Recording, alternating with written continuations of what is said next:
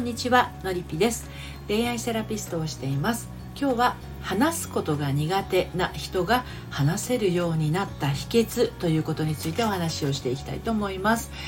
えー、のりぴ塾生のね、えー、こう進捗というかご様子になるんですけれども先日そのセッションをしていてね、えー、まあ、ちょっとその塾生はですね以前はなんかこう自分はね人と話をする時にあの考えがまとまっていないからまだ言っちゃダメだと。自分の意見をね職場でだったりとかあとお友達の間でだったりとか、えー、そんな風に思っていてあのまとまったら話しちゃダメだ。自分はそういうことを言っちゃダメだと思っていたので、えーと、どんなことが起きるかっていうとあのほとんど喋れないという結果がね起きていました。ね、でそれがですね今は彼女はあのある心がけをしているというかもう意識の方があの飛んで無意識でやっていることがですねありましてあの伝えたいこと、ね、まとまってないけど喋りますっていうふうにあらかじめ言ってしまうんだそうです。うん、あの伝えたいことをまとめていると結局まとまってないからもういつまでも言っちゃダメだっていう風になってしまって結局あのほとんど喋れないということになるんですけれどそんな時彼女の中で何が起きているのって聞いてみたんですよ。そうしたらあの自分がねまとまっていないままそういう風に言ったらね相手が怒ると、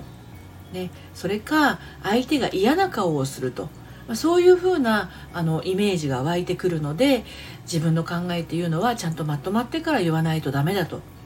いうふうに自分にこう言い聞かせてたんだそうです。でところがですねやっぱりそれやってるといつまでも言えないことが増えてきてしまってあの職場でもお友達関係でも自分の意見というものが言えなくてそうすると自分の中にどんどんどんどん言えない思いが溜まっていってものすごいストレスが溜まってね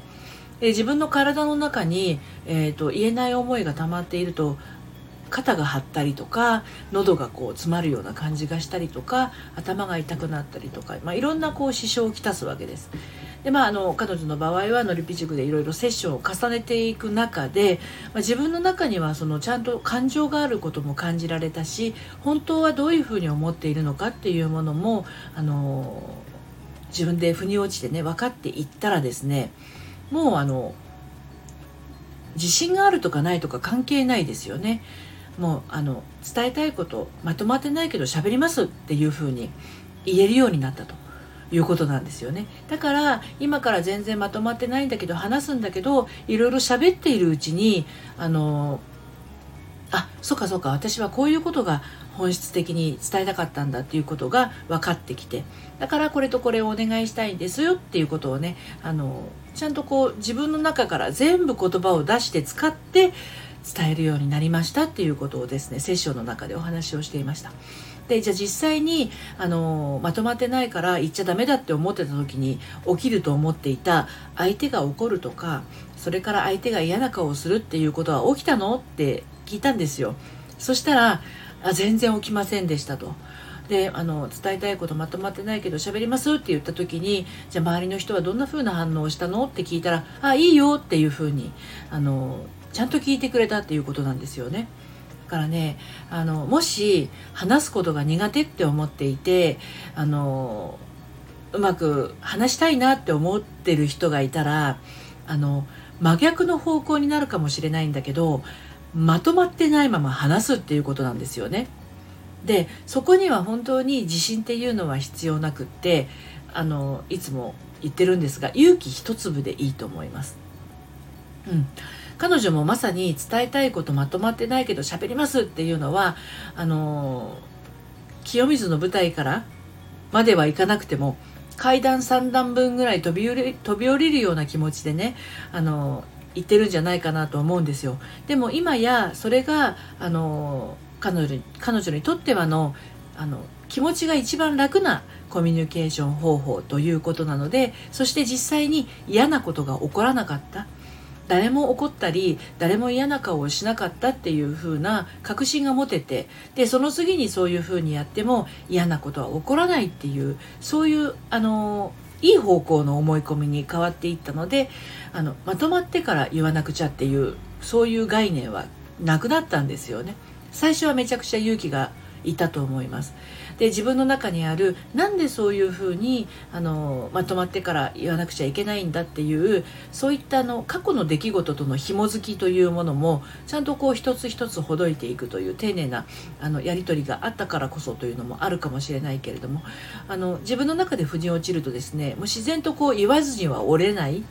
まとまってないけど言わずには折れないという感覚というか感情というか突き動かされるような思いみたいなものがねあの自然と湧いてくるんですよね。うん、ですので話があ苦手とか話がまとまってないから言っちゃダメだみたいな風に思っている人はあのちょっとこう自分の中にある制限が何なのかっていうのをちょっと感じてみるっていうのも一つありますしあのあらかじめ宣言してしまうっていうのはねあのいいアイディアだと思います彼女のように。伝えたいことまとまってないんだけど喋ります。もしかするとスタンド FM もそうかもしれません。私もあの台本がないのであの取り留めもなくなってしまったりすることはすごくあるんですけどそれでも話す。っていうところに重きを置いてると喋ってるうちに本当は何が伝えたかったのかなっていうのも出てきたり自分の中で湧いてきたりということもありますしこの放送を聞いてあのふーんって終わっちゃう人もいるかもしれないけどあそうか。じゃあちょっとそれやってみようっていう方がもしかするといらっしゃるかもしれない。だからそういったあの